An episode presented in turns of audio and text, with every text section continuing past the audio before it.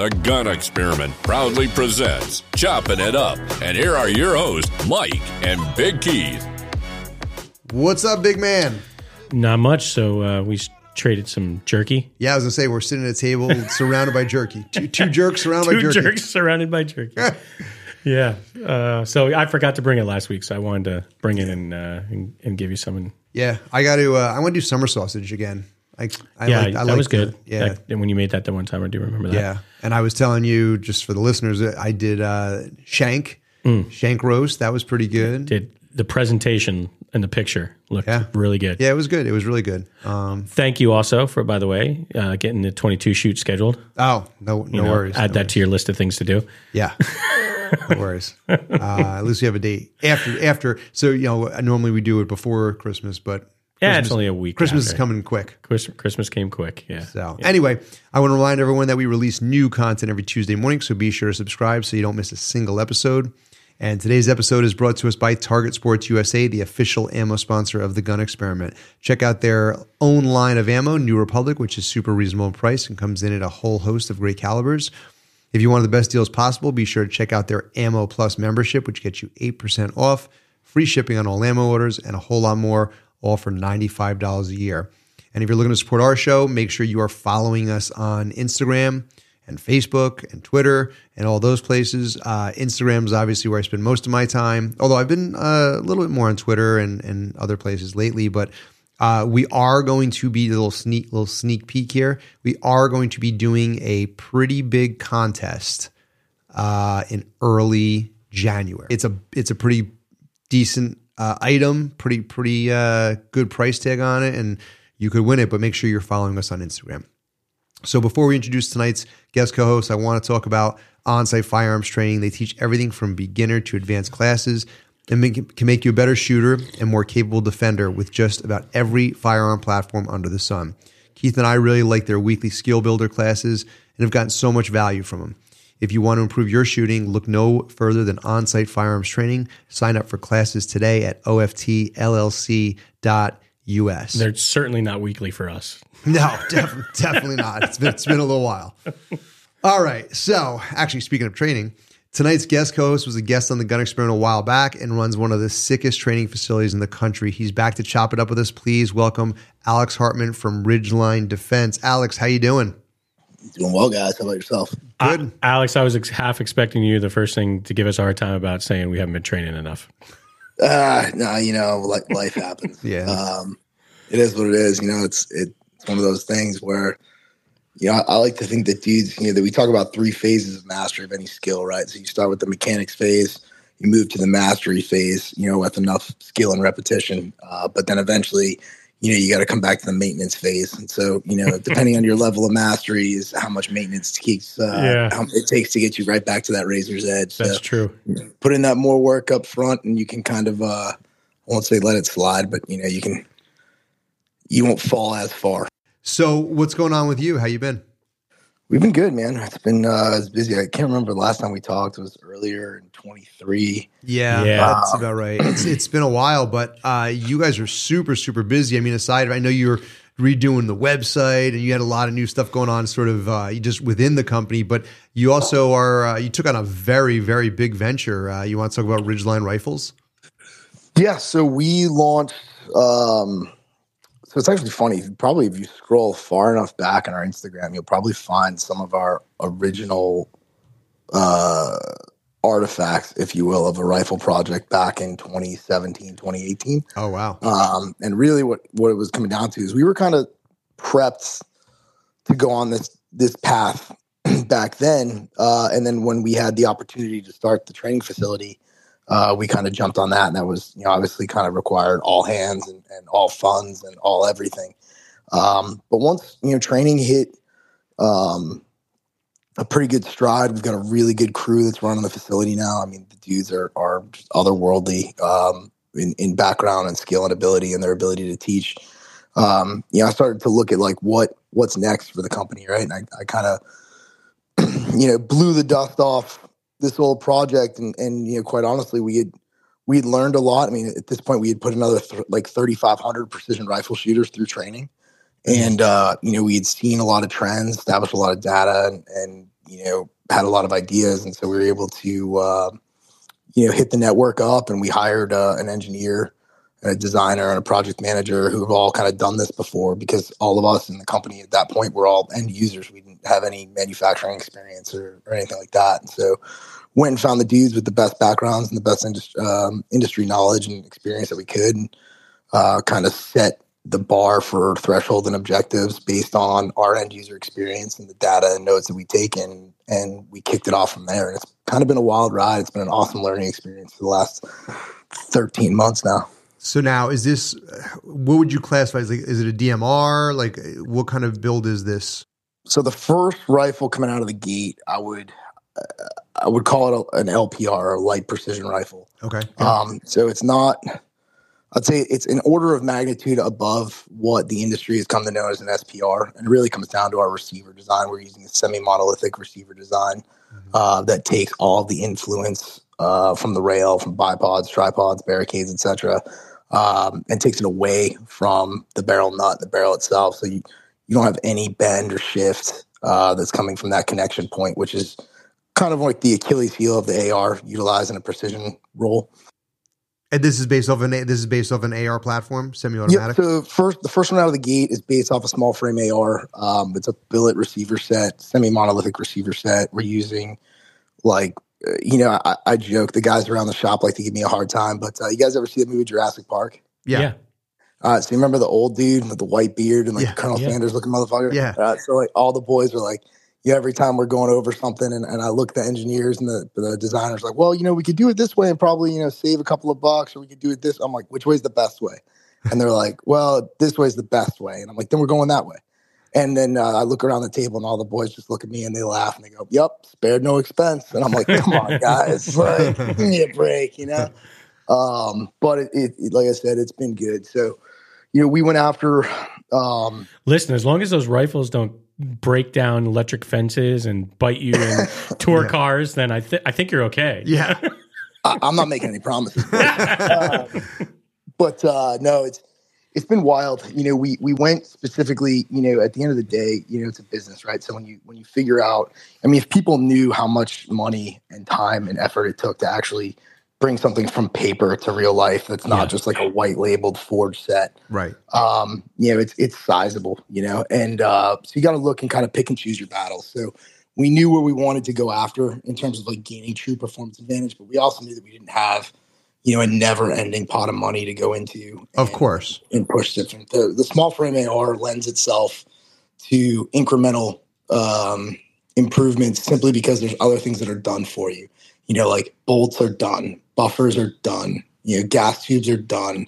Like there's a lot of stuff you can go around, so you can kind of pick and choose where you're going you know, spend your design engineering time and money. Right. And to a certain extent, a spring is a spring, right? Like yeah, to, to a certain extent, you know, you obviously like quality parts are what you want. Sure, but you don't have to like like oh man, I need to like spec a custom detent spring. Like, right? No, they, they, they make that. You know what right. I mean? So it becomes a little bit easier in terms of design engineering and, and cost and, and management like that um, versus like jumping straight into like a large frame or an SR25 pattern gun where there's nothing that's that's off the shelf. Everything has to be designed from the ground up because there is no sort of like universal technical data package for it like there is for for a small frame. Um, so that's you know we, we kind of pick and choose our battles. So the first one out the gate is what we're calling the the RD15 LPR, and it's billet receivered, semi monolithic, you know, um, single point cut, 416 stainless barrel it's got a our, our proprietary gas system, which is, is super cool. Um, you know, it's running a Vltor A5 H2 with a Sprinco green spring, Geissele trigger. Um, you know, and all, all the rest of the controls are uh, are all ours. They're all custom from uh, kind of like um, semi ambi. Um, it's got an integrated ARCA around the six o'clock of the entirety of the front rail, oh, all the way back to the magwell. So it's nice for not only obviously running ARCA based attachments, tripods, bipods, etc., but also just running off of bags and barricades and whatever. Right. It takes a lot of that lateral wobble out. So um, it's been good, man. We've we've put it in the hands of some. Know, when we first started the project, kind of how we start every project is, you know, I, I call up all my guys, hand them a questionnaire, and then call up everybody that I know who I think is worth anything, and give them the same questionnaire, and we compile all the data and all the the wish list. And you know, some of them are off the wall, and you're like, yeah, probably not, bro. Um, but some of them, you know, when you when you find enough that are overlapping, it's kind of where you know you're going to put it on. And I mean, the test protocols we put this thing through are, are pretty gnarly. So that's the first one out the gate. Followed shortly behind, just because we have such a amount, a large amount of um, law enforcement sales through our, our Ridgeline Outfitters brand. We've got a forged uh, small frame coming out. Um, it's kind of more more typical of what you'd see, um, you know, from a lot of other manufacturers. Uh, you know, I, I, like to joke with that gun. I'm like, you know, with a, a small frame forged gun, like you almost can't screw it up. You got to really try hard. Uh, but what we do is is we just have you know just like training, right? There's there's no advanced things. It's just brilliance in the basics. So you know we put a lot of time and effort into the barrel. The barrels are a hammer forged barrel. That's our profile, our gas system, um, our rail with barrel nut, which is you know has again a focus on deflection, even though it's still a, a TDP spec uh, upper that it, it amounts to. Um, and then other than that, you know everything else, you know Carpenter 158 mil spec bolt, A5 H2 green spring, um, and then start it up from there. When you're going, when you finally get a product together like this, and you're going to kind of put it through its paces, how do you? And I guess what I'm talking about more is maybe like more like. for lack of a better term, like torture testing. Like you're putting it, really putting it through, like you know, some hardcore stuff to make sure that it's going to actually, you know, deliver as promised. Function. Right? How far do you go? You know what I'm saying? Like, and, and this is not a joke; it's a serious question. Like, how far do you go to the point where, like, yeah, that's just not practical. You know, versus, yeah, this is how far this thing physically should be pushed and still be able to function. Do you have a, a set criteria for that? we do and then we start we started with it right we said hey this is it part of the threshold and objectives of the of the the project and so a lot of people misunderstand torture testing and they'll do a lot of things uh, like i consider dumb shit right? Like right. testing needs to be a few things. It needs to be like scientific specific and repeatable. And if it's not it's just you you you have too many variables to do true testing. Um, you know, then or it's not scientific, meaning like it's not recreatable. Well, because a lot of people, when you see these t- quote unquote torture test videos, they're doing it for clicks, right? Like they're they're doing it hundred percent. So like, yeah, like if you're running it, it helicopter, yeah, if you're running it over with your F one fifty and dropping it out of a helicopter, it's because you know it, it gets a lot of people to look, but that's not really necessarily practical, right? No, no. So we look at you know true database uh, or metrics based performance, and so what we looked at there's two things that we needed to measure. First is accuracy and accuracy over longevity, and then the second thing is um, reliability, right? And so, you know, we did for our first guns that we just tested the system. We're done for reliability testing, and there is a suppressor test in SOCOM called the surge test, and surge test provides an accelerated life cycle based on you know essentially full combat load of 240 rounds. And so we ran, uh, the gun was assembled and lubed, uh, like original, like how it would come in a box. Uh, and then we took it out and we shot 20 consecutive surge tests um, without cooling. And so that what that equates to is basically 5,000 sustained rounds without a single stoppage or malfunction or failure to fire. So there's a lot that goes into that. That's not just the gun. Like ammunition plays a part in that. So you know we were able to just make sure we had good test ammo available. Yep. Um, our our precision side, once we started testing, you know, barrels for accuracy, the first thing that they did was they did a 5,000 round accuracy test. Um, I can put it, you know, we posted a group to Instagram not long ago, but we put up the first 60 rounds out of a barrel and all 60 rounds shot a 0.853 MOA group. So basically that's, 60 rounds into eight tenths of an inch at 100 meters. Yeah. Um, and so that's, you know, we were looking at that and that's cool, but you know, that's, that's new, right? Usually a barrel starts to shoot its way in somewhere between 160, 200 rounds. So we checked accuracy again at that. And then we checked accuracy at, after 5,000 rounds uh, because that's what's spec'd by the mid-range gas gun test and the mid-range gas gun protocol right now. So you know, we took these benchmarks of being able to do sub minute, uh, sub minute new, sub minute at 5,000. Um, and then different guns had different lives, right? So some guns, they pass accuracy 5,000. They continue to just shoot normal pace without burn, like superheating anything, just to see where accuracy truly fell off uh, over one minute, which is sort of the threshold for a true precision rifle. Yep. Whereas other guns, you know, once they passed that, then they started their surge test cycle. um, would have to pass, you know, 10 consecutive surge tests. So we'd see accuracy over 5,000 and then we'd switch to reliability and make sure that it would all work.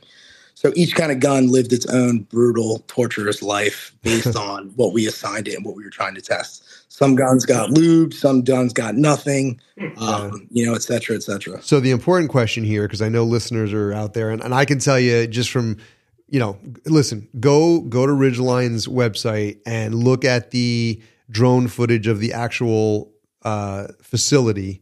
What you guys do is very impressive. I mean, the facility. I was watching it, you know, pre- prepping for the show, and I was like looking up the website, and it's your facility is just so cool, you know. But if you guys are putting it out, I know that it's quality. I know that it, you know, it, it's going to meet all the standards it needs to meet. But when is it available? And do you have a price tag on it? So we do. Um, price tag is going to be going out the door for the initial run is right at 3K.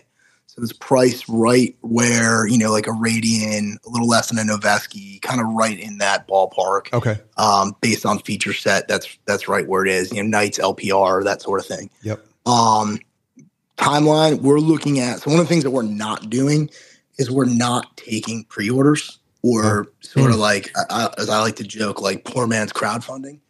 so um, we're not doing that. When we started this project, I allocated enough funds that we could put the first 500 units on the shelf um, before we had to, you know, move a single one. Mhm. And so what we really wanted to do was we didn't want to do that. And we also didn't want to be that company that, you know, crowd funds and then there's project creep and then people are butthurt. You know, they've been waiting, you know, rightfully so for their stuff for six months with, you know, poor communication or no communication. And, you know, and tell me you haven't heard this story in the gun industry before, right? Um, and then what we really wanted to do was when we said that it was ready to go, it's because we were assembling and testing your gun and packaging it to ship straight to your FFL. Like we didn't want any lag time or anything like that. Gotcha. So when we when we drop it, that means that there's product on the shelf that will ship that week to you. So Okay. uh, we're looking at Like um, Q1, you look at quarter one? yeah, well, early, early, early Q1. Okay. Um, so we're we're we have a goal. You know, our goal was we were going to ship in January, and, and so far it looks like we're going to be doing that. But if there's any creep, you know, again, we'll still be there at Q1. But you know, we've got a list going, a wait list for guys that want want it. Um, the list is bigger than we have allocated already, so we've already got the second set in in flight. Um, Good. but the reality is, you know, we didn't want to play those games like we've seen so many cautionary tales uh, Right. of in this industry. So we're looking, like I said, early, early, early Q1 to have rifles in hands. Um, you know, of the first hundred uh, clients, and then basically every couple weeks after that it'll be the next hundred, the next hundred, the next hundred. Cool. Very, very cool. Well, you just mentioned cautionary tales, and I always say that New York is a big cautionary tale for uh, for gun owners. So uh, we're going to kind of get on to some uh, some news here. So Keith, what do we got here? This is gun law news. It's uh, you know, by the time we're all listening to this, it's, a, it's about ten days old now. But uh, on December eighth, uh, Supreme Court uh, ruled on a few of New York State's uh, Concealed Carry Improvement Act laws that had come out. Um, they ruled uh, it unlawful for the state to say that no guns are allowed on private property unless the property owner says it's okay. I mean, says it's um, yeah, says it's okay. Instead, it's reverted back to what it was, which is you assume it's okay unless explicitly told it's not okay, which makes sense. Um, it, they're not uh, they're not allowed to ask for your social media um, and For permit pur- for, purposes. for permit purposes. Correct. That's concealed for the Concealed Carry Improvement Act. All of these examples that I'm giving are in reference directly to the Concealed Carry Improvement Act. Um, so um, they have to keep the questions objective. Did, were you ever committed of a felony? Yes or no. You know, not uh, we think you might commit a felony because of your social media posts. right. right? Um, uh, the panel did also allow uh, discretion when issuing a CCW. That's not in our favor. So uh, we all kind of interpreted Bruen as um, you, sh- m- you know, shall issue instead of must issue. This sort of goes along the lines of um, Shall not may issue. Yeah. Shall instead of may. may issue, correct. This one goes more towards may issue. Yeah. Yeah, and I So- mean a lot of this stuff that we're we didn't win, I think is going to work its way up to eventually to the Supreme Court. So I don't think this is by any No, I think that's a perfect example of one that will work its way and, and get through this. And I apologize. I originally said the Supreme Court. It was Second Circuit. Um, That's my fault.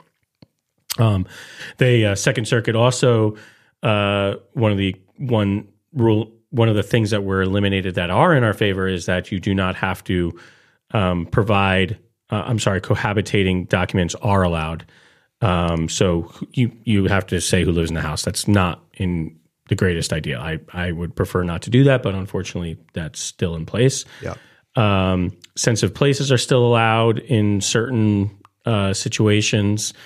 Um, this one is an interesting one too. I mean, it feels it it feels like this is another example of one that probably will get shot down when it gets to the Supreme Court. But you know, um, they're misinterpreting some of the laws that were around uh, after 1791 when the Second Amendment was on. So they're, you know, even in 1791, it wasn't um, it wasn't approved upon society to run around with your gun waving out in the open saying, you know, I'm going to shoot this place up or th- that that wasn't lawful. Of course. right? Right. So they're sort of taking that interpretation uh, and and going a little far. Like you're allowed to, you were allowed in 1791 to carry a firearm peacefully.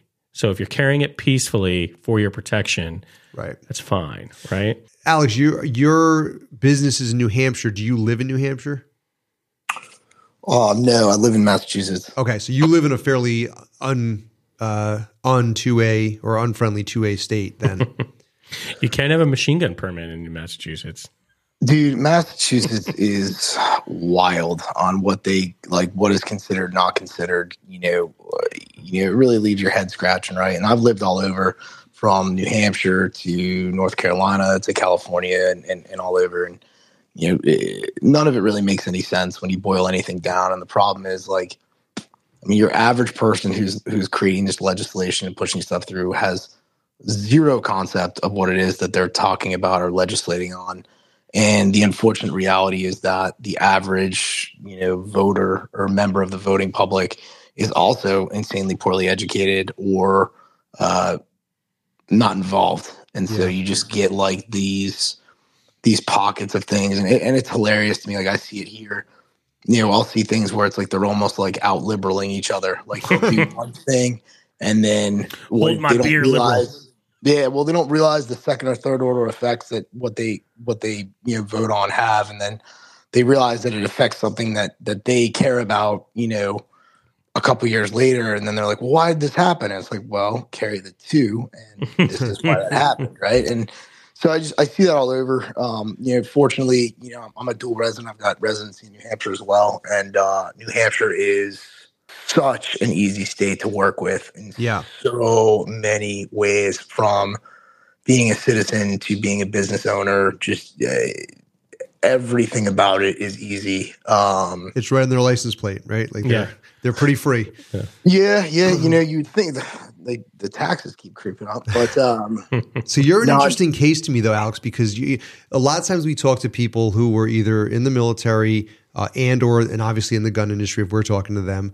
So you you went in the military and you you know you swore to uphold the Constitution, and then now obviously you're in civilian life, but you're in the gun industry. And a lot of people that we talk to that are in the gun industry, they're you know they're from Texas, they're from Tennessee, they're from South Carolina, they're from Florida, and I I talk to them and it's like they don't have any concept of like what we're dealing with or going through. It doesn't even like register for them. I mean, they get it, but they don't.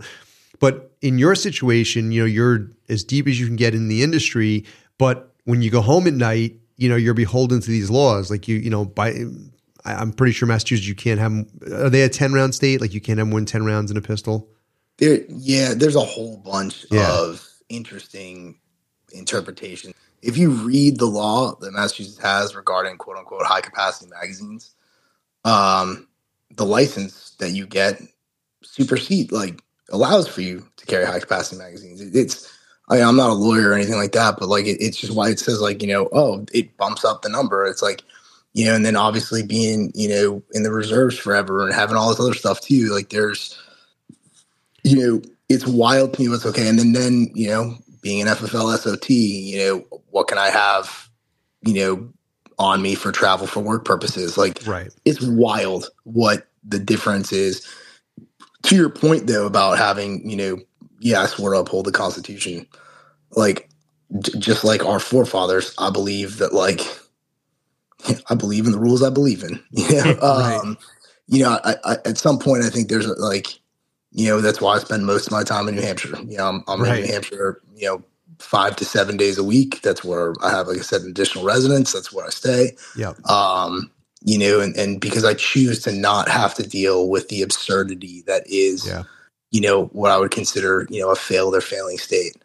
Um, but when it comes to understanding the plight of gun owners from, you know, now being on one, so on the training side, we get a lot of guys that come from New York and Massachusetts and Connecticut and New Jersey and, you know, the, the northeastern part of the seaboard, you know, from the mid Atlantic up. So a lot of our drills or something would are are broken down to be 10 round compliant because Right. most of those states that that that's a loadout that they can observe, right? Right. Right. Um, on the manufacturing side, we're looking at stuff that's going to drop here towards the end of 24 and into 25, specifically to support our friends in states uh, that that don't have the favorable gun laws, right? So, you know, we're looking to do things to help out, you know, our friends and our clients and stuff that that are affected by the lunacy that is, you know, modern firearm law. Well, what's crazy is you know you go to these states and in the eyes of of I don't even say liberal, but in the in the eyes of the anti-gun crowd, we'll say that in the eyes of the anti-gun crowd, they just can't understand why you'd want a gun. And you know this is a perfect segue into the next article I wanted to talk about, which is the Chicago mayor uh, Brandon Johnson started filing these lawsuits against uh, what he's calling rogue bus companies transporting migrants from southern border states. So he, he's upset that states like Texas and Republican governors are sending buses of migrants to Democrat controlled states that are labeling themselves as sanctuary cities. And the Republicans are arguing that the action's necessary to show that, you know, the rest of the country what border states are dealing with, right? So that's kind of like there's this like infighting between them. And I'm thinking of this and I'm thinking you're admitting that there's this problem of people who you haven't vetted, who are, you know, overwhelming cities, and yet you don't want us to be able to protect ourselves. And this is this hits really close to home because this actually happened right where Keith and I live, where uh, Mayor Adams in New York City, he he he couldn't couldn't handle the, the the the number of migrants that were coming in, so he just shipped them to our neighborhood.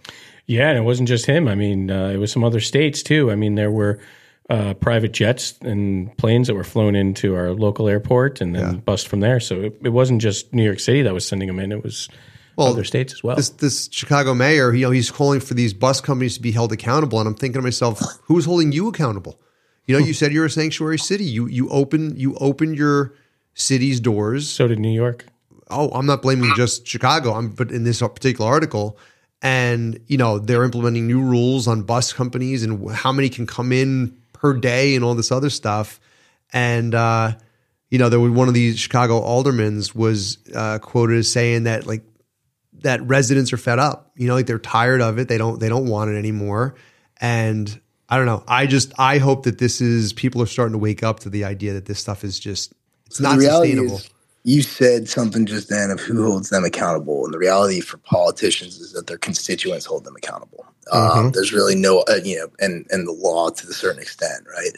But the the reality is, for most constituents, especially if if you know with the polarization that we do have in this country, things are going to have to get a point of like an order of magnitude worse than they are even now, which is not something we should hope for or want or desire right. but it's going to take that before you get a swing back with the pendulum in the other direction. I mean, if you remember, I mean, you guys are from New York City.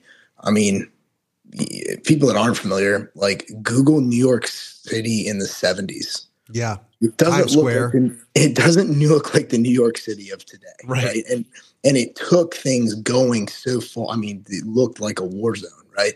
it took things going that far before they started to swing back the other way. But it took 25, 30 years It, to do it. it took a long time, but I, and I and because we do live here and not terribly far from the city, we experienced it in the 80s. You know, so as they were cleaning it up through the 70s, but into the 80s, uh, the way they fixed the problem was they packed all the you know uh, degenerates up on a bus and shipped them to uh, Chester Goshen area, Camp LaGuardia, it was called, and they shipped a bunch of you know people up there, and then they were just walking the streets of you know Chester and Goshen, Right, which is like a small, a very small, you know, yeah, town. town, small. Just the same way as you're talking about them, you know, walking like we we had Mayor Eric Adams brought some up to our neighborhood, and they were went to a hotel and they were Well, walking around. Like and, and by the way, like I, I want to just I, this is really important. I was thinking, I'm reading this, and I'm thinking, like, you know what? You made yourself a sanctuary city. Like, sh- shame on you. But I have to be honest.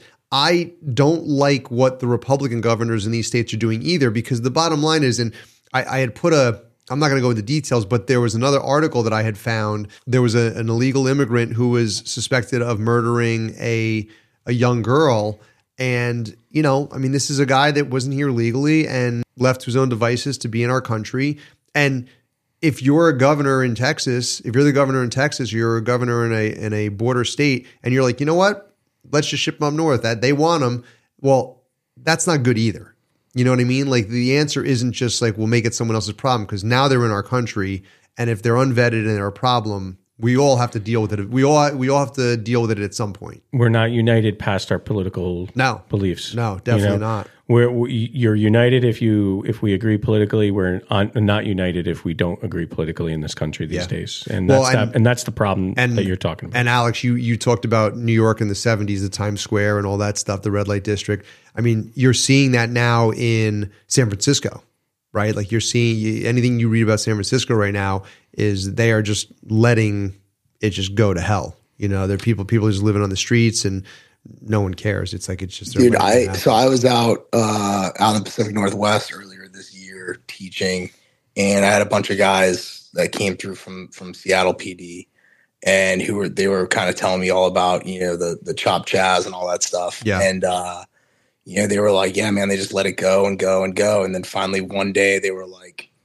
nope, nope, we're done. They're like, you guys have basically your orders are you will clear that out. And they were like, it was the greatest day. It was the greatest day. like, some of the stories they had were hilarious. I actually got one of their their uh, you know op op jazz um, coins they gave me that was just pretty cool. Uh, that's cool. cool. Uh, dude, the stories they were telling me, I was in tears laughing of just like, you know, these these like holier than thou, self righteous, like twenty year old spoiled white kids, just like not thinking that the rules applied to them, and then all of a sudden They did. learning in the hardest way possible that those rules absolutely applied to them. Some of the stories were just hilarious. Yeah, I mean, listen, you got to hope that eventually things turn around and that people start to realize that there are consequences, you know, for that kind of behavior. So, Keith, let's bring it back to guns. Although this is not this is not in a good in a, in a good way at all. Yeah, you. Uh, this is an article you had come across. I uh, read it before uh, coming on the show, but you know, classic instance of uh, road rage turned into somebody brandishing a firearm, um, and uh, they ended up tracking the individual down, and um, he ended up he did possess a permit, um, but he didn't have any guns registered him on that permit. He did have an open felony at the time of fi- them figuring out who he was, so they uh, they you know were able to uh, serve him on that charge and uh, and go from there. But yeah, I mean, some lady honked at this guy, and uh, you know he got aggravated and ended up in the in a parking lot brandishing a weapon towards towards her, and she called the police, and um, the police uh, he he fled after that point, and uh, the police did were able to track him down. So what was weird for this for in this story for me is this happened in Connecticut. And Yep. I did have to look it up. I was pretty sure of the facts, but I, I did look it up. So in Connecticut, you do have to re-register your uh, permit once a year. And I'm like, how did this guy even have a permit at this point? Like he's got a felony. He's you know Well, he had a permit, but no firearms on it. So I guess, but you would th- that means at any point he could get a firearm. It just it seems like that system doesn't work. Like if the point is to re-register once a year so they could flag this kind of stuff, and the guy somehow still has his permit, you know, and and Well, a gun was, it, not was that- it was his permit expired? Was it due to register I- after, I- after these I- charges were given to him? that part I don't know. you know, maybe he's only had this warrant out for Yeah. two months, and Yeah. So, Alex, this is something I've said it many, many times in the show that I feel that gun owners, good gun owners, responsible gun owners, that they tend to be uh, very much the opposite of what people might think in terms of they're they're actually less violent. Like if you're carrying, you tend to like de-escalate because you know what that could lead to and you know what the consequences are after the fight, so to speak. So Usually, they also have the most to lose. yeah, yeah, Yeah. that's a good people point. that people that you know carry carry a gun you know not in uh, professional duty but in you know either off duty or um, you know just to protect themselves or family or whatever you know more often than not you know are are, are doing so now i will say there's there, there's a part of firearms training and education that i think is is woefully behind the performance aspect, which is the kind of overall understanding of the totality of the circumstances, right? What happens if you do end up shooting somebody? Yeah, and you brought up a, you brought up a good point. We had a guest on not too long ago. I'm I'm thinking of um, Matt Larsen, and uh, that episode hasn't aired yet. But one of the things we talked about, and he talked about, um, and he, he's with um, West Point and and and the director Army. of combat. Yep. And one of the things he had said is like the people who are most prone to violence usually, and I'm sort of paraphrasing, but kind of like the biggest losers. You know what I mean? Like you're you're the guy who's got nothing else to lose, and that's why you're so, like violence is actually a feather in your cap in those situations. So you kind of said it from an- a different perspective, but the people who have the most to lose, you know, they're usually like really good stewards of gun ownership because because of that reason, right? They don't want to get wrapped up in that kind of stuff. So, Well, I mean, there's there's the financial penalty, yep. there's the social penalty, there's the legal penalty, there's you know you could you could. Have you ever heard it? It's like you know, we used to joke, you know, just because you can doesn't mean you should. Right. Yeah, Yeah. And there's a lot of that where it comes down to like, hey, dude, you might be right in the letter of the law, and the spirit of the law, and everything else, and you still might get jammed up. Right. So, you know, the idea is, you know, de-escalate and avoid. I mean, avoidance is the best thing at all costs. The second best thing is de-escalate, and the third best thing is win fast. Yeah, yeah, yep, exactly. Very well put. Um, so we're going to get to the second half of the show. Before we do, I want to just do a quick ad read here. I want to talk about our friends over at Four Patriots Survival Food. Four Patriots provides long-lasting and delicious food options that are specifically designed to provide you and your loved ones with the sustenance you need when you need it most. Their 72-hour kit is super affordable, and in my opinion, it's a great way to start your long-term food prep journey. They offer survival food and so much more. And now they've done something awesome just for our listeners. The folks at Four Patriots set up a special page for you at fourpatriots.com forward slash gun experiment 10 so that the listeners of this podcast can get weekly discounts and deals. But act quickly because the deals will change each week. Remember, head to fourpatriots.com forward slash gun experiment 10 each week and grab those deals. So we are uh, we were talking about this this topic I'm about to go into uh, some episodes back. And Alex, I can't remember. Do you have children? Yeah, I got uh, two boys. Okay, yeah, I thought so. And so Keith and I both have sons. We also have daughters as well. But we were talking about this idea. I think the original topic we were talking about was the apprehension that young men have to talk to women these days. and so that was we had covered that a while back. And you know, as as fathers of sons, I think we kind of were like, oh man, like you know, things aren't going to be easy for our sons when they come of age.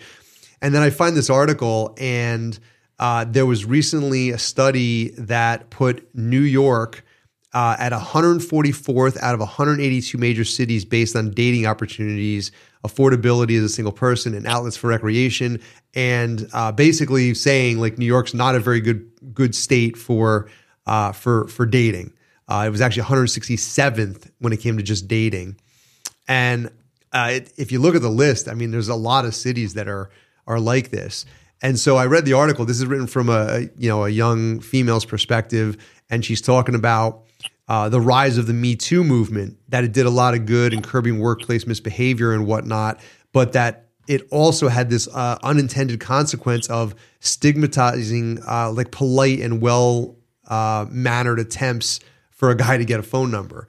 And so I just thought this was interesting as like a, the father of a son. It's like, It's exactly what we were talking about. yeah, You know, like- it's it's like I, like are our sons not going to be able to like actually like approach a girl? Like is that just not going to happen? I- I- and what she, you know, it, it it sounds very um, when you read it the way she wrote it, it sounds very uh, sterile, yeah, right? But my interpretation of what she's saying is like a well mannered, nice man can't come up to me and say, "Excuse me, you know, how are you? It's I, I- I saw you from across the bar, right.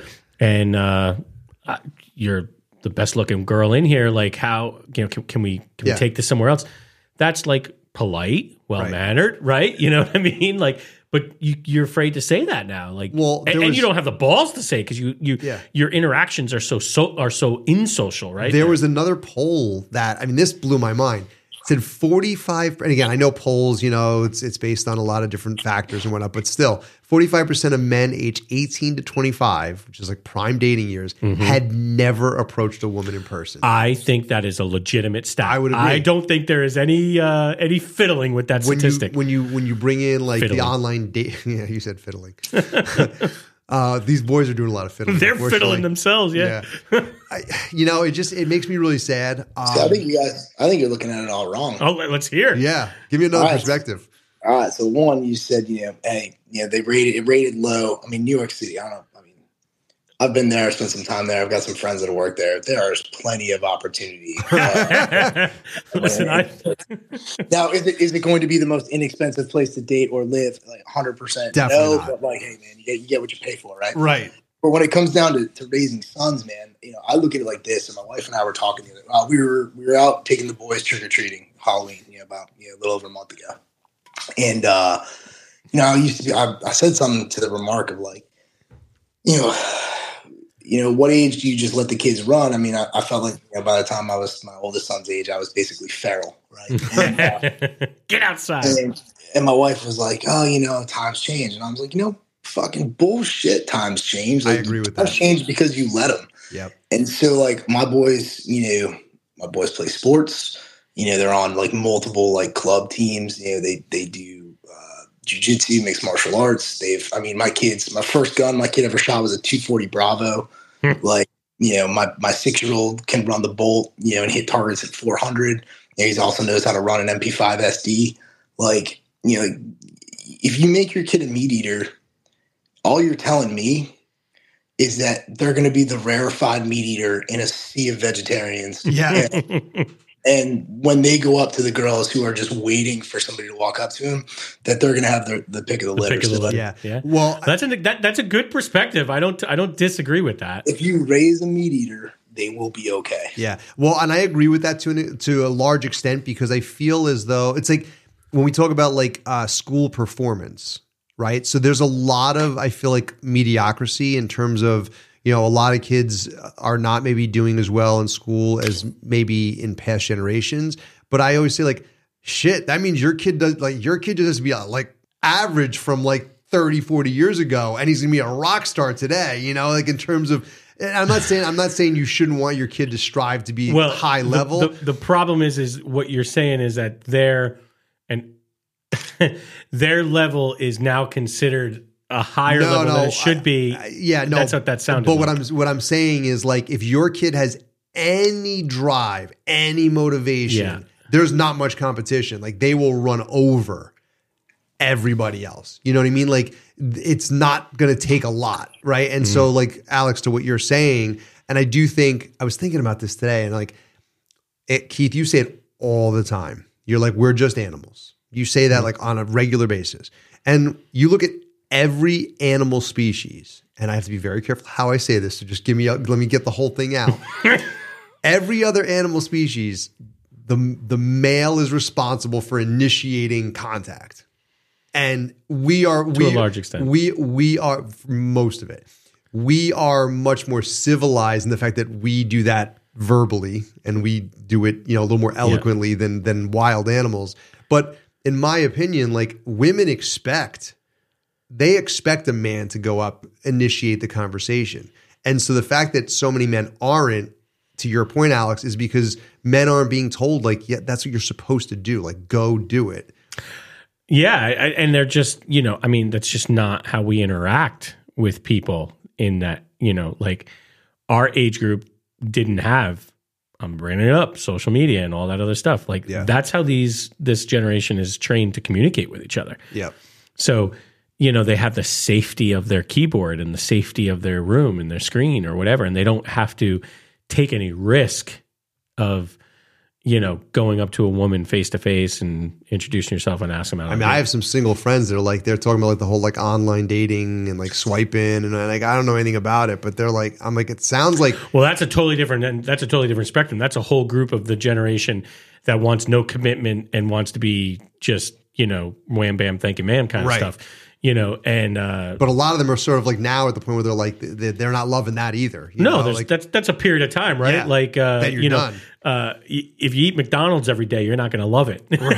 right. You know? It it is definitely tough in terms of society is pushing this agenda. What, one thing we didn't talk about in this article that I found funny was that they were surveyed one person that talked about how they handle the uh, uh, um, the amount of dates that they go on that, that they're hedging Oh. their bets. They're going on like five to seven dates a week to try to hedge their bets to meet as many people as possible. And they make then, and they make spreadsheets? spreadsheets to like rank how they met these guys and what they felt. I was like, that's crazy. Alex, could you imagine making a spreadsheet of the women you were dating?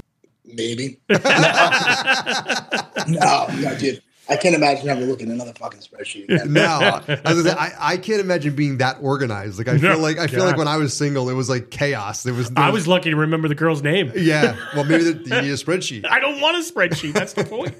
I mean, that's that's the thing that like you, talk- you guys talked about, you know, social media and stuff like that, and, and how people integrate and, and you know how people are allowed to act. You know, like my wife and I, like we we we choose to raise our sons, you know, in, in a in a certain manner where you know we want them to be, you know, out in the community, um, you know, doing the right thing. Whether you know, you know, I'll I'll take a look.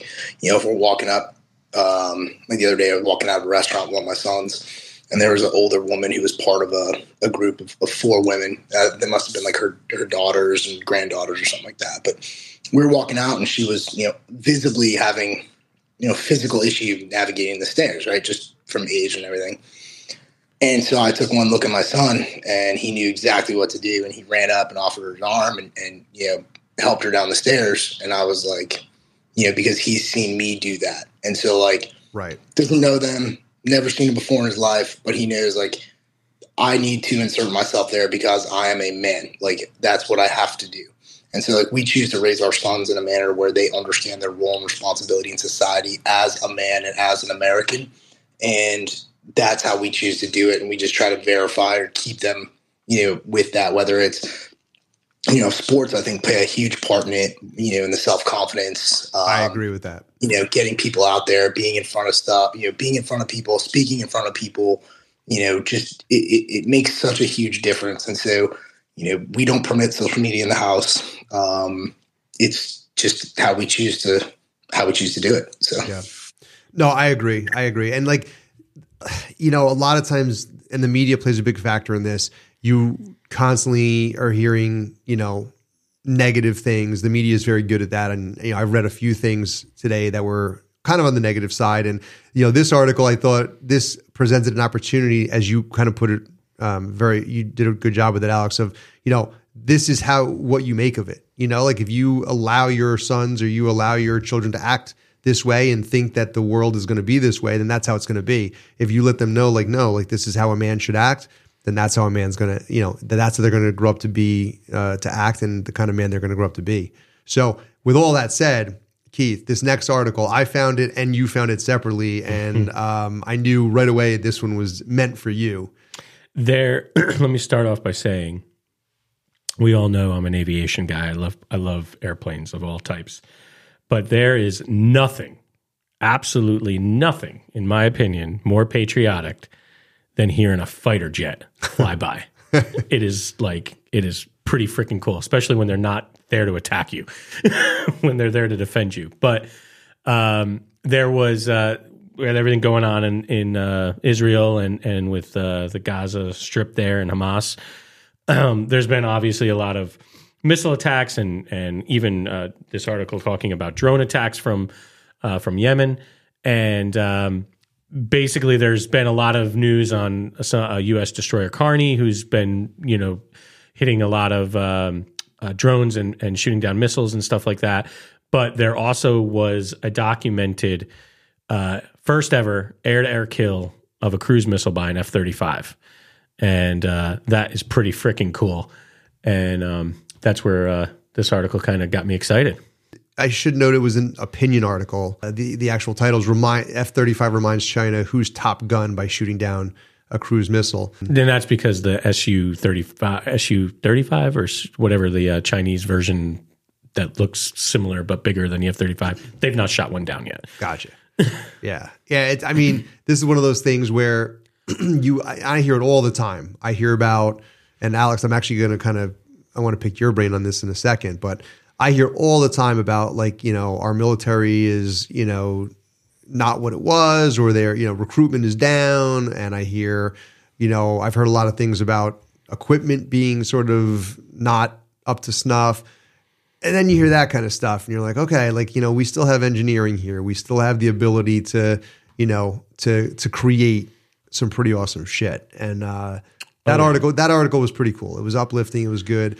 But Alex, I'm curious in your opinion. We had, like I said, we had another um, uh, military guy, and he brought up a really good point. And that inter- interview hasn't actually aired yet, so I'm giving some spoilers. But his point was like, when you hear like recruitment is down, he said we just got out a lot of a lot of long war, and a lot of times um, that affects recruitment. And, you know, a lot of times, sometimes parents of those wars don't want their kids going into what they just got out of. What are your thoughts on that? I mean, how do you feel about the state of the military? Yeah, uh, everybody jokes are better, and like the last, the last hard class was their class, right? Right. You know, but the military is and will always be a, a dichotomy or cross section of the citizenry at large. So, as the culture in America changes, you know, be prepared to see that change, you know, kind of reverberate through the military. Now, the military does or has for, you know, the last 200 and something years, you know, been a pretty good, uh, done a pretty job of assimilating anybody from any walk of life into the culture of that organization to do what that organization is called upon to do.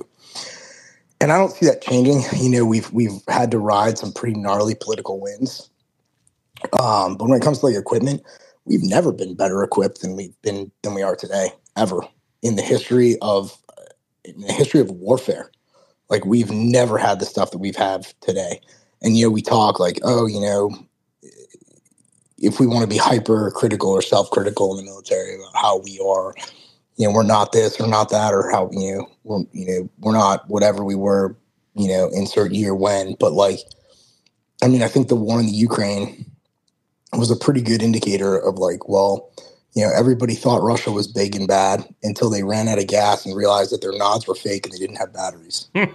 so, like, you know, you look at our fighting force and it is still the most skilled, most dedicated, most professional, and most well equipped fighting force on the planet. Like, period, the end.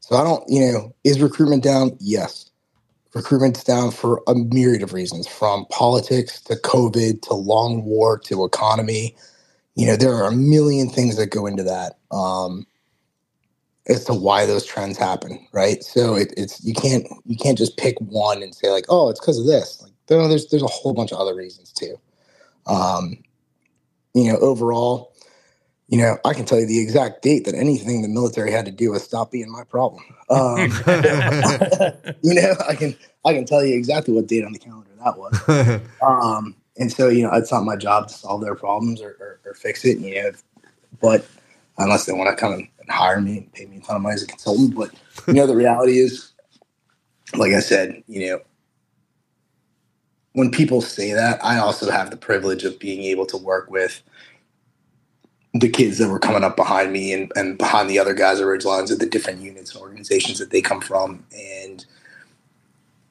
they're just as dedicated, just as motivated. You know, they're smarter than we are. They're standing on our shoulders, and we stood on the shoulders of giants. And so, like, we're getting better. Equipment's getting better. You know, it just the world moves forward. Yeah, and and you wrote a really good. The way you said that or started that was really good in terms of you're right like everyone always thinks their generation. I, I catch myself doing it all the time now. Like I'm I'm I'm a Gen Xer. You, you've turned into your father. Oh, a hundred, a hun- a hundred percent, a hundred percent. Like I was, I literally said this at like a family party that like, so my wife is is a bit younger than me, so she's actually a different generation. Crazy and, robber. and uh, yeah, I get that joke all the time, mostly from my father-in-law, and uh, and then like she has a couple brothers, and like they're politically not aligned with us, and there's a lot of like variables, and I flat out was like, listen, I was like, I'm Generation X. I'm like, we're the we're the best generation. I'm like, uh, other than the great generation, I'm like, we're the next best. And like, oh my god, it started like World War Three in the house. Like everybody's like going off on how their generation's better, and I just think that's just how it is. You know, people just they just feel that. the generation after them is the worst. Yeah, exactly. Period. The end. Yep, exactly.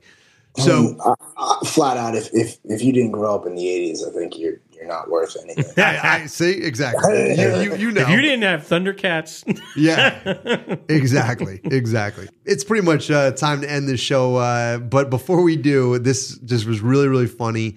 Uh, funny Keith moment. So, uh, Alex, you said you have boys. Do you, do do you guys do the whole Elf on the Shelf thing?